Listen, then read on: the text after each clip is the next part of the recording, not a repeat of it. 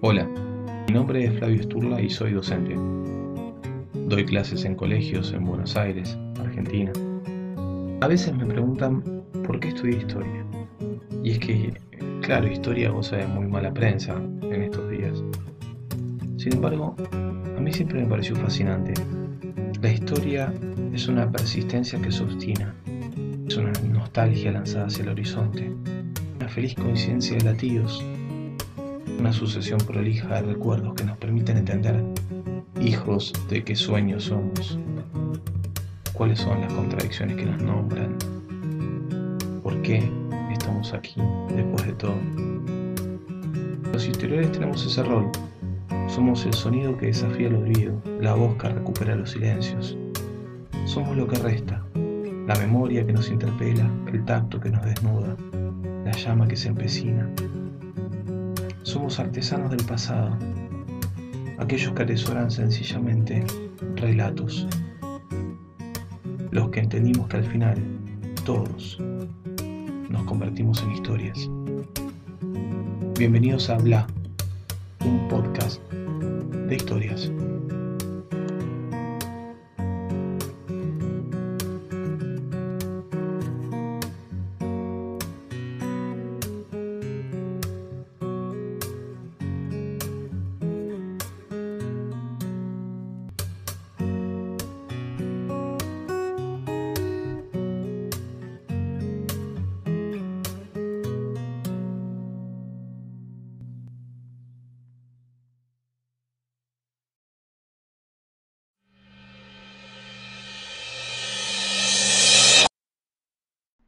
La historia de hoy nos lleva a la Alemania de la década de 1930. Por aquellos años se gestaba en Europa un movimiento que estaba destinado a sacudir los cimientos del mundo, el nacionalsocialista, probablemente el capítulo más sombrío y perverso de la historia humana. Hacia finales del siglo XIX, Alemania experimentó un inusitado auge por las pseudociencias el ocultismo y las sociedades esotéricas. El desprecio por las ideas ilustradas mezclado con el romanticismo, el desengaño por la decadencia cultural de Occidente, por la modernidad y sus instituciones burguesas, fueron preparando el trasfondo emocional, el caldo de cultivo en el que se gestaría el nazismo. Lo que sigue es una historia extraída del libro Marchando hacia las sombras, que relata ese marco intelectual y emocional que dominó Alemania durante los oscuros años del nacionalsocialismo. Y es una muestra acabada de lo que el ser humano es capaz de hacer cuando su juicio se encandila con el resplandor de doctrinas perversas. O peor aún, cuando su corazón se enamora de ellas.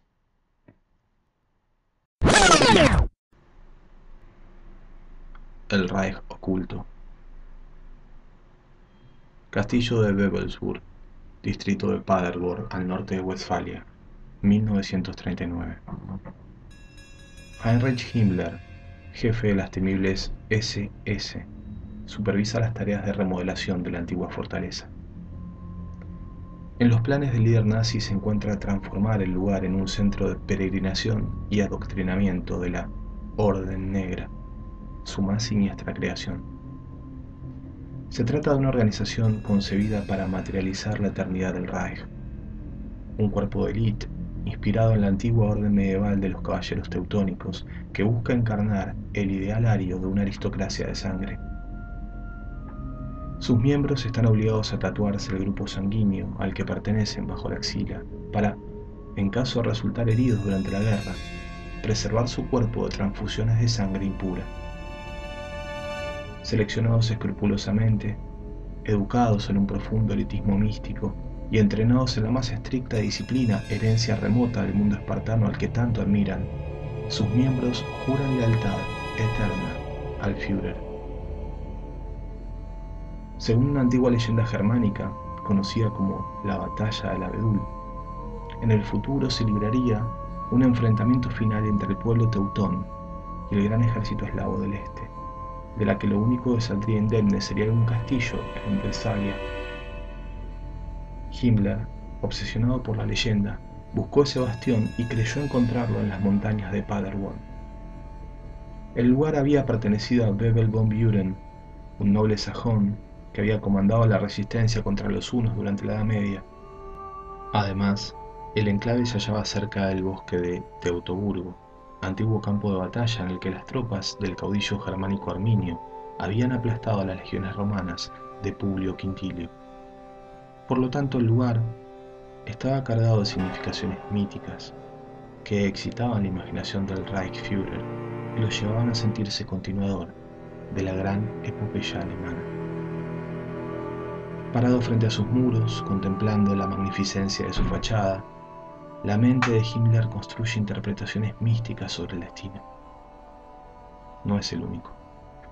Para los expertos de la SS, la forma triangular del castillo simboliza una punta de lanza.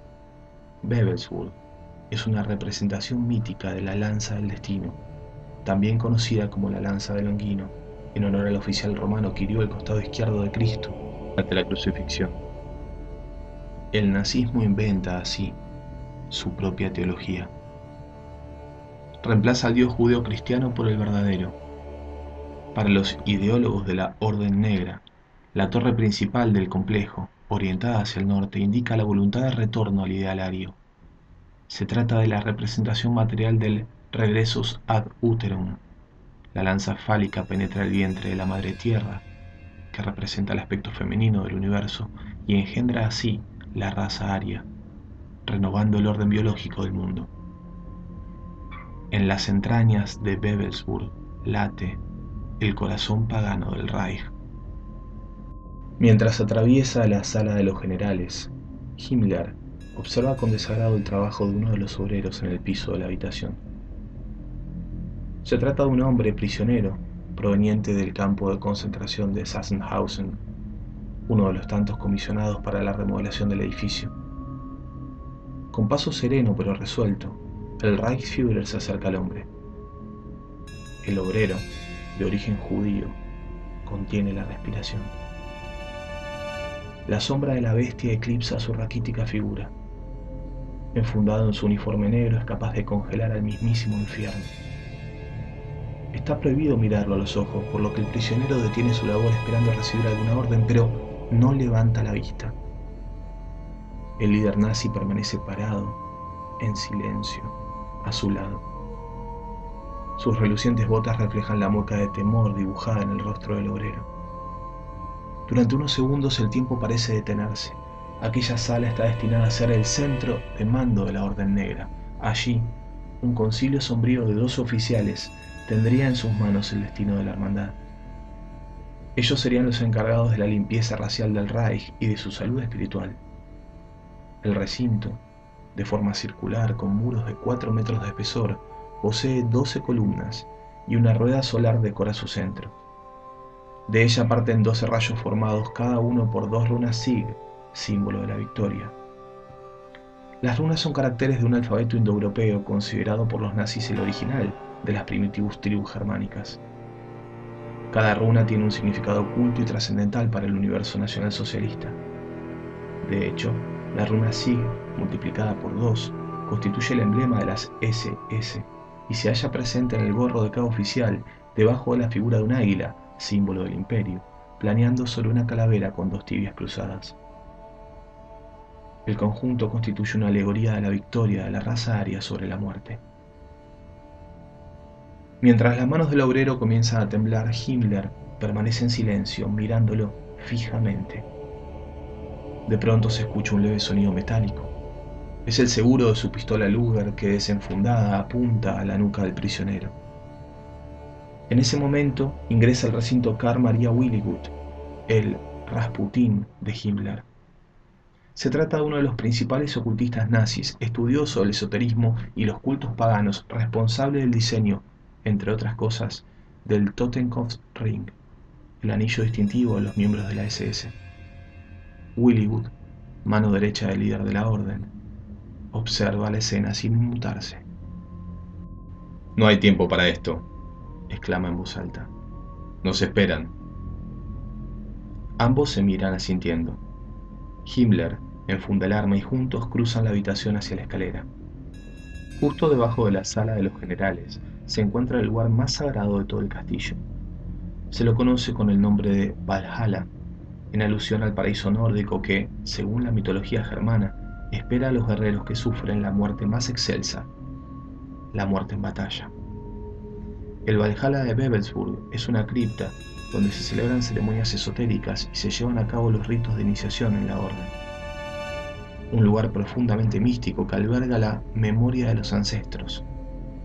En sus muros se encuentra el cofre de honor, destinado a resguardar los anillos de los camaradas muertos, una expresión simbólica de la eternidad de sus portadores y su adhesión a la SS. Los hermanos siguen juntos aún después de la muerte. El piso del salón tiene como decoración el sol negro, un antiguo símbolo alquímico que representa la primera materia y que responde al estado en el que el sol se encuentra oculto en el nadir desde emprender su renovado ascenso al cenit. En el centro de la sala arde la llama eterna que custodia el sueño de los héroes. Willigut y Himmler apuran el paso. La ceremonia del nombre, ritual pagano que reemplaza el bautismo judo-cristiano, está por comenzar. El hijo de uno de los principales oficiales de la orden recibirá su iniciación en la fe de la raza. La celebración se realiza excepcionalmente en la cripta por la importancia de quien se trata.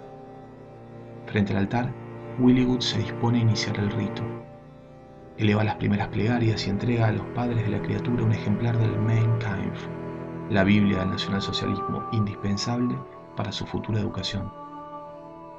Detrás de él, una imagen del Führer, redentor de Alemania, preside la ceremonia. El padre presenta a su hijo en sociedad. Lo lleva sobre un escudo teutónico envuelto en una manta de lana con hojas de roble, runas y esvásticas bordadas se procede a registrar el nombre del niño y su fecha de nacimiento en la primera página de su libro de la vida. Los dos progenitores colocan las manos sobre su hijo, pronunciando al unísono su nombre. Se encienden las antorchas. Uno de los asistentes emocionado comienza a entonar la vieja marcha Alza te llama.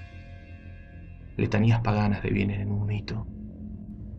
No existen el pecado original ni el paráclito ni los ungüentos, ni sermones de ningún tipo, solo el rumor de los sepultureros que entierran a Dios.